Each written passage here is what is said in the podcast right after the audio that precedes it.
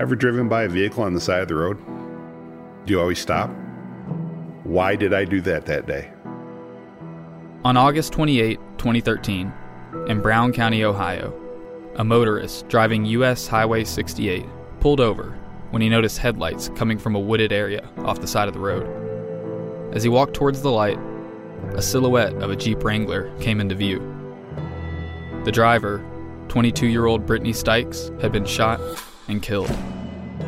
At least five shots in about a two and a half foot area of the car door, and this person hit what they aimed at. I really doubt this is just some passing incident of road rage.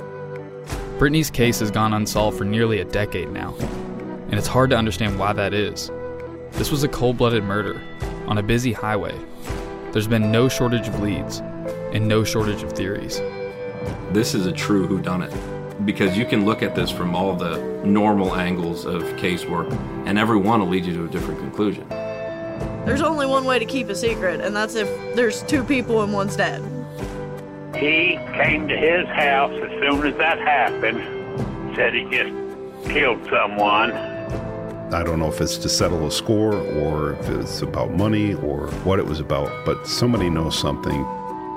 From Resonate Recordings and Tenderfoot TV, this is season two of Culpable.